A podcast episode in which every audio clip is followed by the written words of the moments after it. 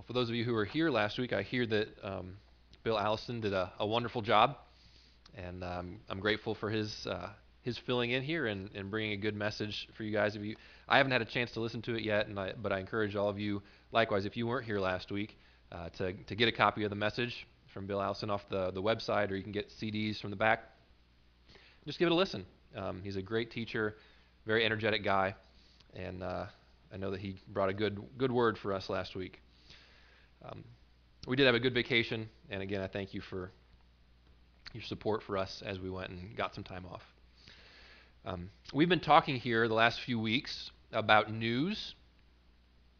I'm talking about the good news, the good news of the gospel, and uh, I just want to remind you that that when you talk about news, that there's different kinds of news, and I'm not strictly speaking here of like good news, bad news. Uh, don't worry, I'm not going to tell like a bad joke or anything here. Um, only good jokes from this pulpit, right?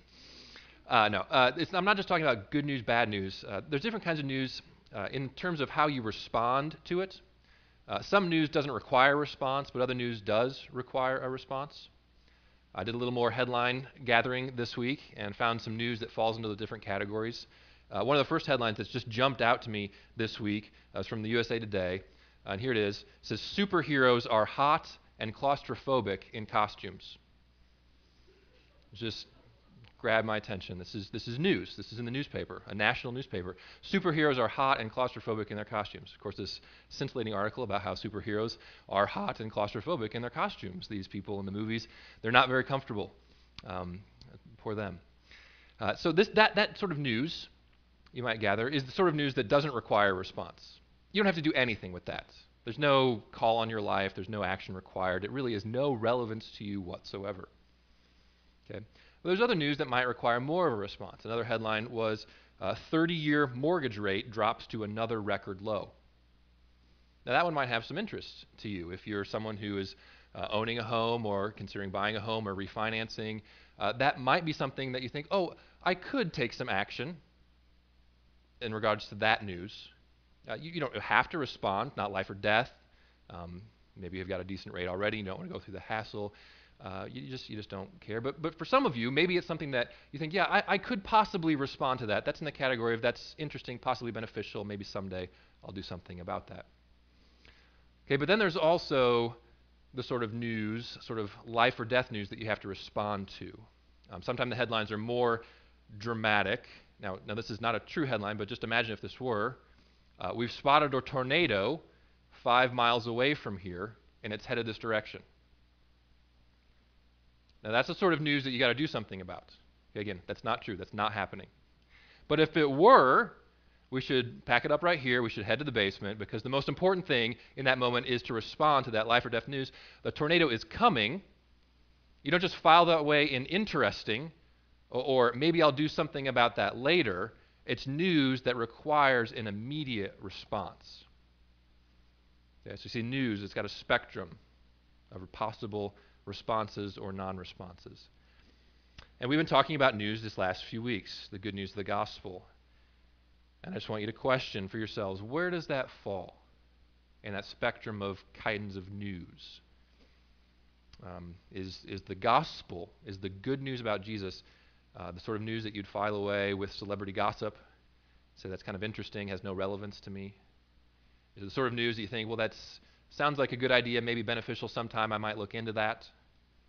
Or is it life and death news? You say, I need to respond to that right now. Let me remind you what that news is.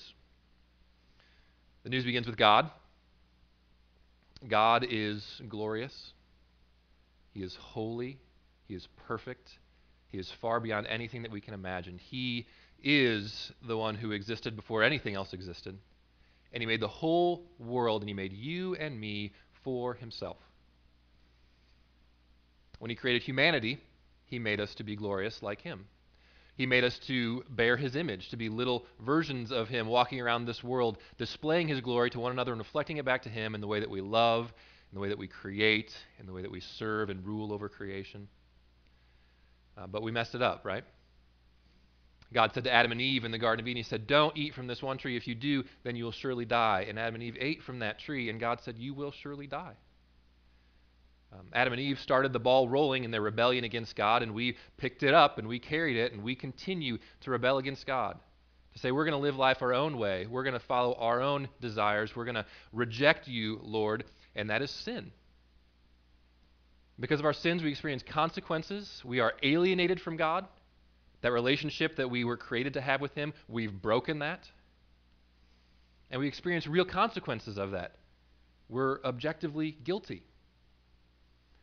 So God in His justice demands that we die. So I told you if you sinned, you would die. You sinned, and now you're going to die. But the good news about Jesus is that Jesus has offered himself as a substitute to die in our place. So God in his justice says, You've sinned, you're going to die, but he also, in his mercy, from the very beginning, from Genesis 4, right after the first sin, God said, I'll accept a substitute for you. Remember, this is the point of the whole system of Old Testament sacrifice. That God said to the, to the Israelites, You've got to offer sacrifices to cover for your sins.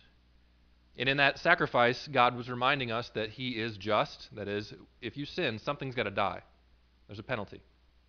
But He's also merciful. He was saying that instead of you dying as a human for your sin, He'll accept a sacrifice, an animal on your behalf. Now, of course, it's impossible for the blood of animals to effectively take away our sins. And so all of that Old Testament sacrificial system was leading up to Jesus where Jesus offered himself as the once for all sacrifice for our sins. So he was a human, he could be an effective substitute for other humans. But he was more than just one person, because only one man could pay for another man, but he's more than just one person in his value. He's also God, so he's infinite in worth. And so he offered himself as the infinite God man, his one death, paying the penalty for all sin and the good news is that he offers that salvation, that forgiveness of sins, as a substitute for everyone who believes. See, this is the news. So I'll ask again what kind of news is this? Is that the sort of news where you sit there and you hear that and you think, that's interesting? No relevance to my life, but it's interesting to know. Is it sort of a news where you think that's, that's maybe something that I should do something about somewhere down the line? Or is it life and death news? The sort of news on par with a tornado that's coming or a flash flood, and you've got to do something now or you're in trouble. Let's, let's see what the Bible has to say. Um, I'd like to start in John chapter 3. This is another sort of unusual sermon, and I'm not camping out in one particular passage, but jumping around a lot. So if you can't follow along, just feel free to write down the references, look them up later or get a copy of the message and listen to it again. I'm going to start in John chapter 3, verse 36. Here's what he says about the gospel. He says, Whoever believes in the Son has eternal life. Whoever does not obey the Son shall not see life, but the wrath of God remains on him. Says, Whoever believes in the Son has eternal life. Whoever does not obey the Son shall not see life, but the wrath of God remains on him the main thing that I want everyone to see here is that there's two kinds of people in the world. Okay, there's, there's two categories. Your first category is that those who believe in the Son of God, those who believe in Jesus, those who have accepted the gospel, those people have eternal life. But if you're not in that category, do you see what it says in the second half of this verse? Whoever does not obey the Son shall not see life, but the wrath of God remains on him. See, this tells us that the news, the good news of the gospel, is in the category of life or death news. It's a sort of news that's in the same category as a tornado is bearing down on you. Uh, it's five miles away. It's coming. If you don't act, you're in trouble. See, if you, if you haven't responded to the gospel, what does John's gospel say? He says, The wrath of God remains on you. See, the great news is that Jesus has died. He's offered himself as a sacrifice to pay for the sins of the world, but it's not automatic. Just because Jesus has died does not mean that you're okay. You still have to respond to the gospel in some way so that the wrath of God no longer remains on you, but that substitute of Jesus becomes a substitute for you personally. The gospel needs to be applied to each individual heart. Now, the really great news is you don't have to do anything to qualify. Uh, you, you, don't have to earn it. There's not some sort of standard where, where God says, okay, Jesus died for you. Now you need to prove that you're worth it. Now hear, hear what, what the gospel says. Romans 6:23. For the wages of sin is death, but the gift of God is eternal life through Jesus Christ our Lord. You get that? There's, there's wages, and then there's the gift. The wages of sin is death. What you earn with the lifestyle that you live of sin and rebellion to God, what you earn is death. But what God offers is a free gift, is eternal life. Okay, but here's the thing with gifts you've got to accept them. Right? I mean, you've all celebrated Christmas. You've all had the gifts sitting under the tree. Maybe someone's even taken the gift from under the tree and they put it in your lap and they said, This is for you. What do you do next? You open it. You open it. The gift's not really yours. The, the benefit of the gift is not really yours until you open up the gift and you see what's inside and you take it for yourself and you say, Thank you for the gift. This I accept the gift. Someone can, can, can offer you a gift, but if you straight them, if you reject the gift, you, it's not yours. So, so the key question then for all of us in this life or death issue of the gospel of Jesus Christ is He's offering you the gift. Have you accepted it? H- how do you accept it? As you read through the Bible, you see that the answer is very consistent. The answer the Bible gives is to the question how do you accept the gift? How do you respond to the gospel of Jesus Christ? Very consistent. There's two things that you do. Two things that are really one thing. So you repent and you believe in the gospel. Now, this is just the language of Jesus as he began his ministry in Mark chapter 1, Mark 1:15. He goes around, he announces, here's what he says. He says, "Repent and believe in the gospel." These two things, repentance and belief, or repentance and faith, this is what you see is, is repeated over and over again in the New Testament. When people encounter the gospel, this is the response that is expected repentance and faith. Now, it sounds like two things, but they're really one thing. It's like two sides of the same coin. Uh, just brief definitions. Repentance is a turning from sin, and faith or belief is turning to God. Okay, so you're, you're turning from sin and you're turning to God.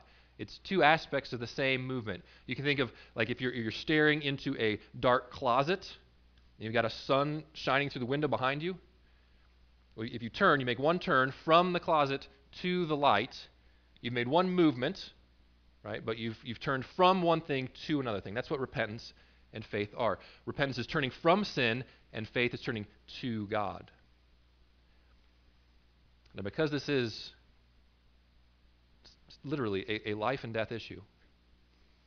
I want to give a little more investigation into those two terms. Um, I want to define those terms so that we really understand what does it mean to repent and what does it mean to believe in the gospel? So that we can all make sure that we have truly done that and so that we can be helpful to others in make, helping them to make sure that they've truly done that. Because this is what the Bible requires. This is what God requires when He says, I want you to accept this gift of eternal life.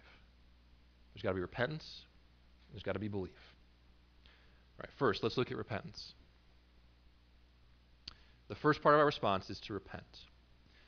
Um, repentance, I've already told you, it's a turning. Another word, or a little word picture that's helpful is to think of it as a U turn. Okay? A U turn, it's a change in direction. Um, Acts 26 is the next place I want to go. It, it gives us a definition of repentance, just so you know that I'm not making this up. This is what the Bible says repentance is. Uh, in Acts 26, Paul is giving his defense before Agrippa. He's explaining his testimony, saying, This is what happened. Here's the commission I got from God. He's explaining in Acts 26, uh, starting in verse 16, what Jesus said to him. And Jesus says in Acts 26, 16, but rise and stand upon your feet, for I have appeared to you for this purpose, to appoint you as a servant and a witness to the things in which you have seen, and to those in which I will appear to you, delivering you from your people and from the Gentiles to whom I am sending you. And here's the key part to open their eyes so that they may turn from darkness to light and from the power of Satan to God, that they may receive forgiveness of sins and a place among those who are sanctified by faith in me. So Paul's saying, here's the, me- here's the mission I got from God to go and tell people turn from darkness to light, turn from Satan to God.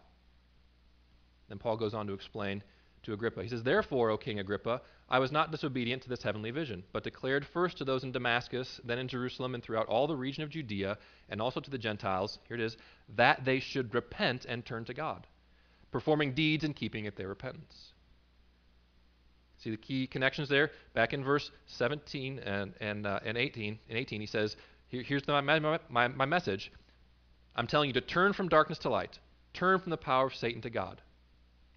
Verse 19, Paul says, I was not disobedient to that. That's what I did. And then he explains it differently in verse 20. I told them that they should repent and turn to God. He's giving us their definition of repentance. Repentance is turning from darkness to light, it's turning from Satan to God, it's making a U turn in your life. Um, now, in, a, in, a, in, an il- illustration sort of way, I, I, had to repent this last weekend on vacation. Uh, we, we made it to our state park and we pulled into the um, the ranger's office. What do we call it? We got our directions there as to how to get to the camp. We pulled out of the ranger's office, and I told Jen, "All right, turn right." So we turned right. A little while later, we were leaving the camp, and so I had to repent. And so you know, this is we're going the wrong direction. So what do we do? We we stopped, we turned the car around, and we drove back in the right direction. Okay, that's what repentance is. It's a U-turn. It's a recognition that you're going in the wrong direction, and so you stop and you turn around and you begin going in the right direction. Now, if you just start reading through the New Testament, even the Old Testament too, as people encounter God, as people encounter the gospel and have a true conversion experience, you see this sort of U turn repentance in their lives. The Apostle Paul is a great example. Uh, Acts chapter 9, you read about this man. He was, he was called Saul. He was persecuting the church. He was opposed to God. He was an enemy of the Lord, throwing Christians into jail, trying to destroy this new movement. He encounters Jesus, and what happens? Makes a dramatic U turn, a dramatic change. Now he becomes the leader of the Christians, one who is taking the gospel and suffering for it throughout the world. Acts chapter 19, you get another story about believers in Ephesus. this was a town that was dominated by, um, by witchcraft and idolatry. People were deeply involved in this dark magic sort of stuff. When the gospel came in, believers realized that that was wrong. And, and, Acts 19 tells us they brought all of their magic scrolls, all the, all the, the stuff that they'd accumulated over time with their spells and their witchcraft, and they put it in a big pile and they burned it. They said the value of it was 50,000 pieces of silver, just a, an astronomical sum. They encountered the gospel and they made a U turn. Remember Zacchaeus, right? The wee little man. The wee little man was he?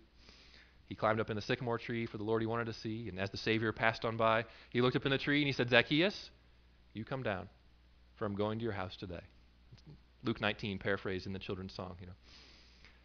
Zacchaeus was a tax collector.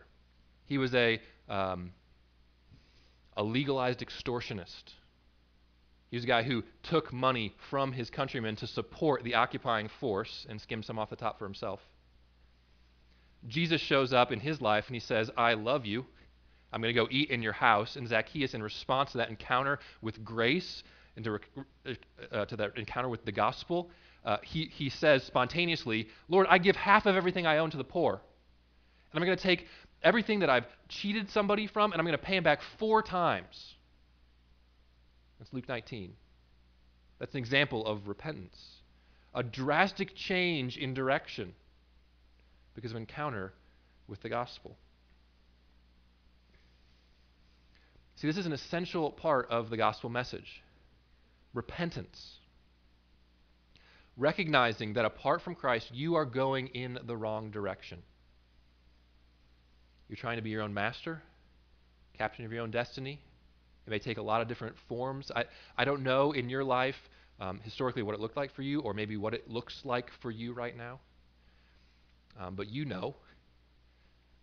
I don't know what you're chasing after instead of God, but if you're not chasing after God, you're going in the wrong direction.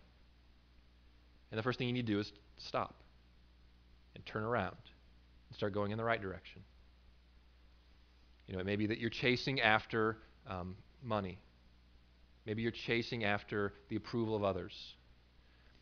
Maybe you're chasing after pleasure or just having the right family, finding the right boyfriend or girlfriend, or maybe just chasing after your own independence and, and you just want to be in charge of your own life.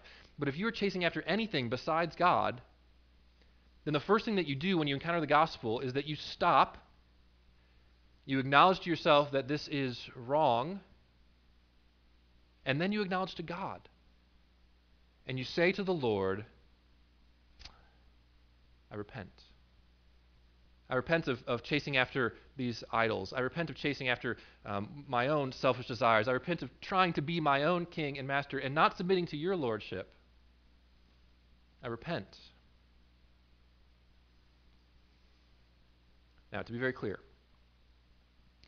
I'm not saying then that once you repent, that you no longer sin.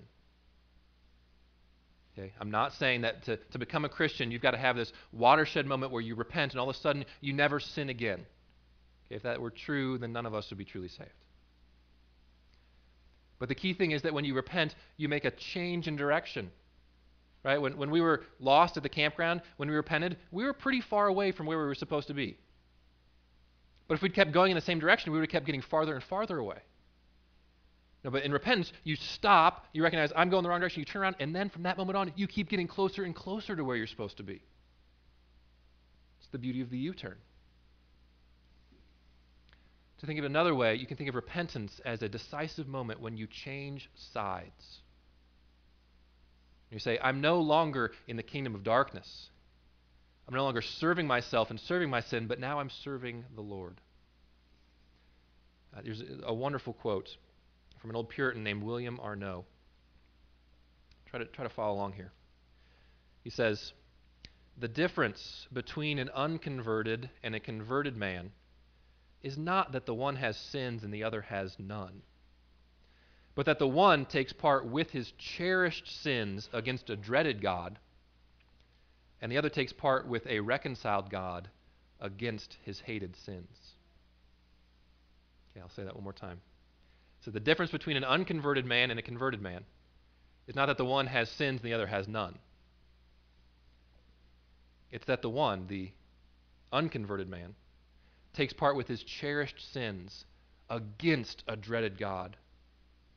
But the other, the converted man, the one who's changed sides, takes part with his reconciled God against his hated sins. See, there's a change, a real change that happens when you have saving faith. When you repent, you are now reconciled to God and devoting your life to fight against your hated sins. That's the first move in the gospel the turning from sin. But of course, a turning from sin is also a turning to God. And so we see the second thing is to believe in the gospel. I'm going to go back to John chapter 20 now for this one. What does it mean to believe? John chapter 20, verse 31, he gives us the purpose statement for his book. He says, Here's why I wrote my gospel.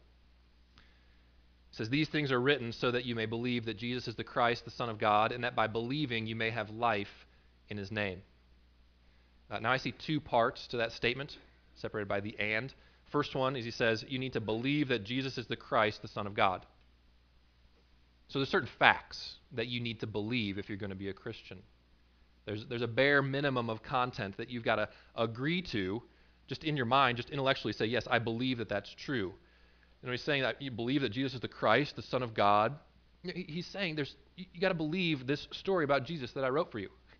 You know, believe that Jesus was born, that he lived this perfect life, that he died on the cross as a substitute for our sins, that he rose from the dead on the third day, that he ascended into heaven, where he sits at the right hand of God, and he'll return one day to judge the world. You know, standard uh, Apostles' Creed sort of stuff.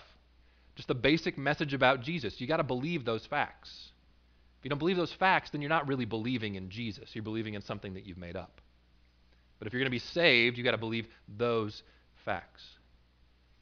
And yet, believing facts intellectually is not saving faith. James chapter 2, verse 19 he says, You believe that God is one? Good. Even the demons believe that and shudder.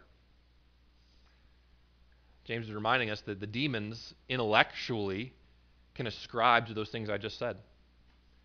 Demons are aware, they're well aware that Jesus lived and died and rose from the dead, is in, at the Father's right hand, and will return one day to judge. Uh, you, you can believe those things intellectually and yet not be saved. So, how does John 20, 31 continue? It says, By believing you may have life in his name. He's saying you don't, you don't get eternal life just by believing facts about Jesus. You get eternal life when you believe in him for life. When you, when you come to him and you say, those facts, those, those things, I accept those for myself. See, I'm not just agreeing to a set of propositions, but I'm acknowledging that I'm desperate and I need a substitute and I want that for myself. By believing, you come to him for life in his name. I really love the picture that Jesus uses in John 6, where he says, I'm the bread of life. This is John 6 35. I'm the bread of life. Whoever comes to me shall not hunger. Whoever believes in me shall never thirst. Of course, Jesus isn't talking about literal hunger and thirst there, as if you, when you become a Christian, all of a sudden you have to stop eating and drinking because you don't need it anymore. He's talking about spiritual hunger, spiritual thirst. Jesus is saying, Are you hungry? Are you, are you thirsty in your soul? Do, do you feel the burden of your sin? Do you feel the weight, the hopelessness of trying to save yourself? Are you worn out from looking all over this world trying to find satisfaction in all these other things? If that's true, then come to me. Come to me for life. Are you hungry and thirsty? Come to me. I'm the bread of life. Whoever comes to me shall never hunger. Whoever believes in me shall never thirst. See, saving faith is, is that, that moment when you recognize that you are hungry and you are thirsty and nothing else in the world will satisfy except Jesus. And you come to him because you want life. Now, this is very different. Again, I want to be clear. This is very different, I fear, from what many people in our culture will do. Where they will pray a prayer with someone sometime, or they will walk an aisle sometime, and then they will never have anything else to do with Jesus for the rest of their life. And they will think, I'm good. I'm good. All right. I, I just have, I've, you're supposed to have faith, right? I believed. I prayed that one time. I'm covered. I got my fire insurance. There are a lot of these so called Christians around. But I fear that they have not truly come to Jesus for life. People who may have prayed a prayer at some point, had a, quote, conversion experience, and yet there's no signs in their life that they have a real belief in Christ. There's no love for God. There's no hunger for Jesus. There's no desire to read the Word. There's no prayer life. They haven't been to church in 40 years. I'm not saying those things save you, but if Jesus is really your Savior, if you've come to Him for life and not merely for a transaction, some sort of covering to get you out of hell free card, then you would, you would spend time with Him. You would love him. You would desire to talk about him. You would come to him for life day after day after day. And if I see someone who does not have that sort of vibrancy, that sort of love for Christ, it makes me question whether they ever have. Or whether they are fooling themselves with some sort of, um, you know, I, I, I was a kid in Sunday school when I was five years old, and my Sunday school teacher prayed with me, and you're relying on that for your salvation? Look, you can get a five year old kid to do lots of stuff. I wouldn't bank your eternal soul on the fact that you made a transaction at some point in your history when you can't look in your heart and say that you have any love for God right now. See, true faith, saving faith, is a faith that comes to Jesus for life, that sees him as a treasure that is worth more than anything else in the world, and says, If I have to lose everything else to come to Christ, I will do that because he is worth it. Salvation is a free gift, but you respond to it with repentance and faith.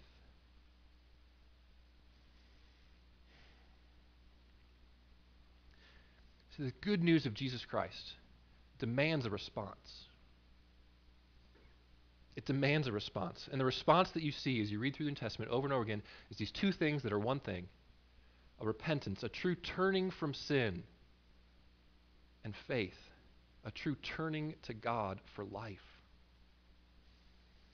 That's how you accept it. Now, those, those things are in a category by themselves. That's how you accept the gift. But, as you read through the New Testament, you, see again and again, inevitably, something, a, a next step that is coupled with those two things. A next step that does not save you, but is the natural, inevitable response to repentance and faith. So the third part of our response is to be baptized. I don't want to ignore baptism. Uh, I couldn't ignore it. I was uh, reading through Acts and John and Romans and James this week, just trying to soak in what does God require of us when we uh, believe the gospel. And what you see over and over and over again is that as soon as people repent and believe, they get baptized. It Shouldn't surprise us. That's what Jesus told the disciples to do in Matthew 28 the Great Commission. He says, Go out into all the nations, make disciples, baptizing them in the name of the Father and the Son and the Holy Spirit, teaching them to obey everything I've commanded you. That's, that's what you're supposed to do, and that's what the disciples do in Acts. You read through, people believe. What do I do to be saved? They say, Repent, believe the gospel. And then, can I get baptized? Everybody, the Ethiopian eunuch, the Philippian jailer, Lydia, everybody, when they believe, they get baptized. Now, why do you do that? You know, again, a fear that I have is I feel like as evangelicals, people who love the good news, we, we've emphasized so much that baptism does not save you, which is true, that we've marginalized it and said, so therefore it's not necessary. Therefore it's not good. Therefore it's not worthwhile. And you got to do some pretty big mental gymnastics to ignore all the clear commands in Scripture to be baptized. So, why would God say that that's important? Well, it's really quite simple. when you repent and believe, if you're just by yourself, if, you, if you've just done it on your own, uh, this, this little thing, maybe you prayed a prayer, and I'm not knocking that. That's how it happens. A lot of times you pray a prayer or you, you make some response. You just do that by yourself. Uh, you can easily, uh, a few days after that, question whether that really happened. Uh, or, or just you know, a few weeks after that, say, oh, that wasn't really that big a deal. And, and you just kind of leave it in the past as if it wasn't a significant event. Or you, or you get plagued by doubts and you think, did I do it right? I don't know. And God says, Here, I've given you the gift of baptism. What, what you're supposed to do is when you respond in repentance and faith, you go talk to somebody about it. Talk to somebody in the church. You say, I've done this. And they say, Great, let's get baptized. You say, What's baptism? You say, Baptism is a sign of what you've just done. It's a public renunciation of your sin. It's you saying, uh, That was my old life. Here's my new life. You get the gift of someone else coming alongside of you and saying, Let, us talk about what you just did. And, and they get incorporated into the life of the church. Baptism is something the church does. And so now, all of a sudden, you're not just an individual on your own who's prayed and is left to, to, to wither on your own, but now you're being incorporated in the church. And the church says, uh, We've baptized you, we've welcomed you as a member, we're going to help you grow. See, it's a gift of God where He says, Here's this spiritual thing that's going on, this repentance and faith, let me give you a physical thing as a sign of what you've just done. I want to close by talking to two categories of, of folks, at least. Um, the first is, you know, for anybody here for whom this is falling on you as, as new news today. Um, I don't know all your hearts.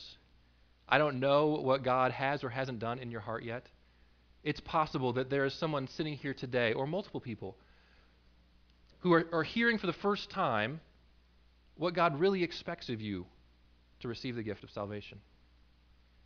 Maybe you never understood about repentance before. Um, maybe you thought that saying some sort of rote prayer was what God expected of you to get saved. And maybe you're feeling that weight of conviction from the Holy Spirit right now to say, I've never truly repented of my sin. I've never really turned to Jesus for life. I've just been going through the motions. Right? If that's you today, then hear this. This is life or death news for you. I will be here after the service. I will talk to you.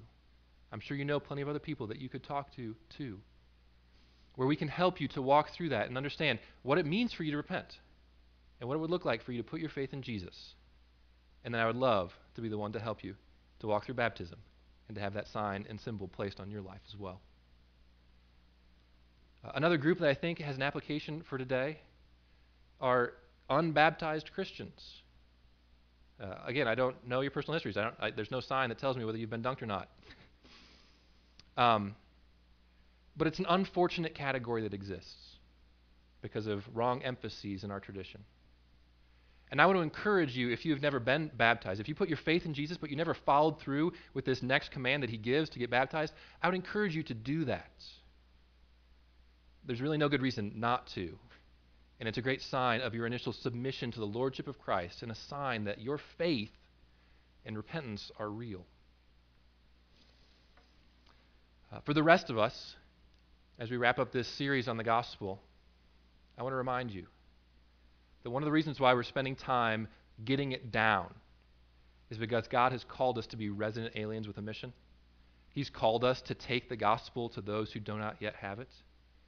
Uh, so by now you should have a, a few copies of the, uh, the note taking outline. The, the bottom has a little summary of the gospel. Remember that? The, the good news. The good news that God is glorious.